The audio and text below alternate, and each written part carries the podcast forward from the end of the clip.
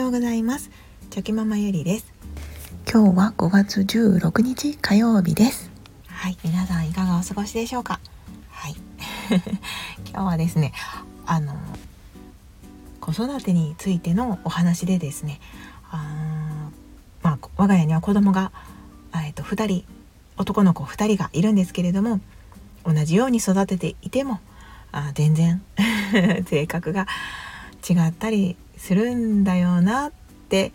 思ったお話をあのさせていただきたいと思います。はい、いや先日あの次男とですねあの夫と3人でこうちょっとお買い物に行くことがありました。うん、でその日は次男が幼稚園がお休みで、まあ、長男はいつも通り小学校ということで、まあ、結果的に3人でのお買い物という形になったんですけれどもまああの本当に次男と長男でこう一緒にねいる時間あのやっぱり性格って違うなって思ったのとあとはそのこちらとしても同じように、まあ、育てているつもりでもそれをよくよく考えてみたらその平等か公平かという視点で見ればですねあやっぱり違うからこそそら性格もいろんなことも変わってくるよなと 思いました。はい、そんなちょっと、まあ、自分の気づきをお話ししたいと思います。いやあのー、まあ、先日先ほど言ったようにあ夫と私と次男坊でですねあのお買い物に行ってきました。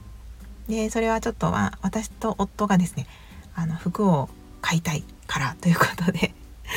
ちょっとついてきてくれないかなっていう感じで次男に言ったらあのまあ快くついてきてくれたんですけれどもでまあもうそこからですねあの長男とやっぱり次男は違うなって、はい、思ったんですよね。まあ、長男は長男で、まあ、もしそういう逆のパターンでですね、えーと、次男が幼稚園でで小学校がお休みでという形で長男だけのお休みがあった時はですねもし私たちがあのちょっとお買い物に行きたいからついてきてくれるって聞いたらですね、まあ、長男は「え嫌や」ってまあ間髪言わずそう返してくると思うんですね。まあ、それは、まあ、自分にやりたいことがあるしあとはそのパパとママの買い物長いでしょ？みたいな。それに付き合って長く待たされるのが嫌だから。だから俺はついていかないんだっていう感じでですね。まあそう言うと思うんですね。うん、でもまあ次男はまあまあまだ6歳ということもあるのかもしれませんがでも比較的あのやっぱり長男が6歳の時と比べてもですねあのそういった形でついてくることにそんなにこう抵抗がないと言いますか、まあ、あの合わせてくれるんですよね。うん、で 今回そのまあ次男を連れて、まあ、お買い物に行ったわけなんですけれども。でも今回のその買い物結構その時間が長時間かかりましたので、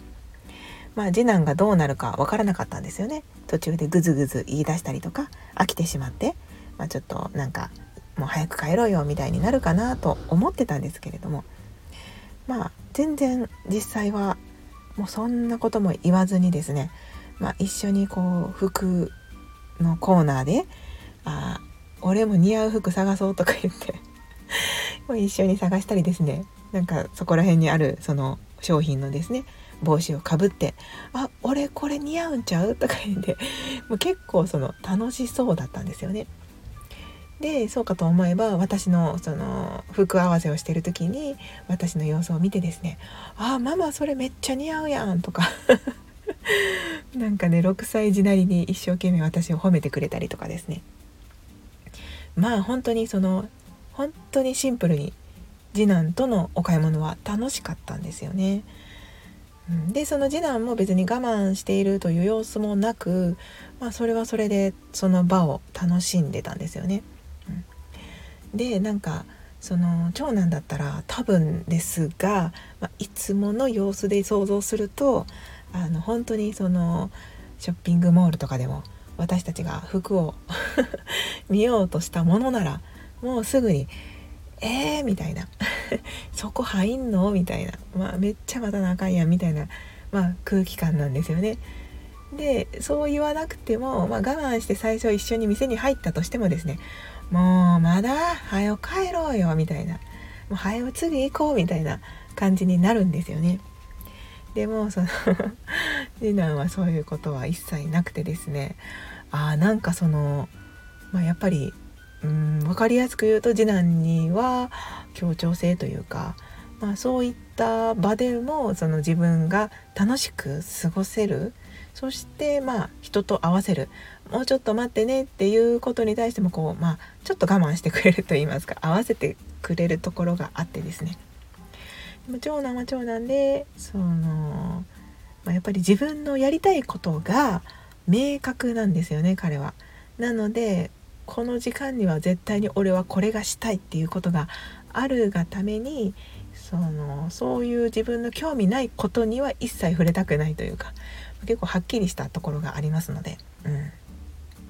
まあ、なので買い物とかでもそういう時があっても、まあ、ついてきてくれないというか、まあ、嫌がったりすることにつながるんだろうなって、まあ、その彼らの性格をこう分解してみたらそう思います。はいまあ、で次男は次男で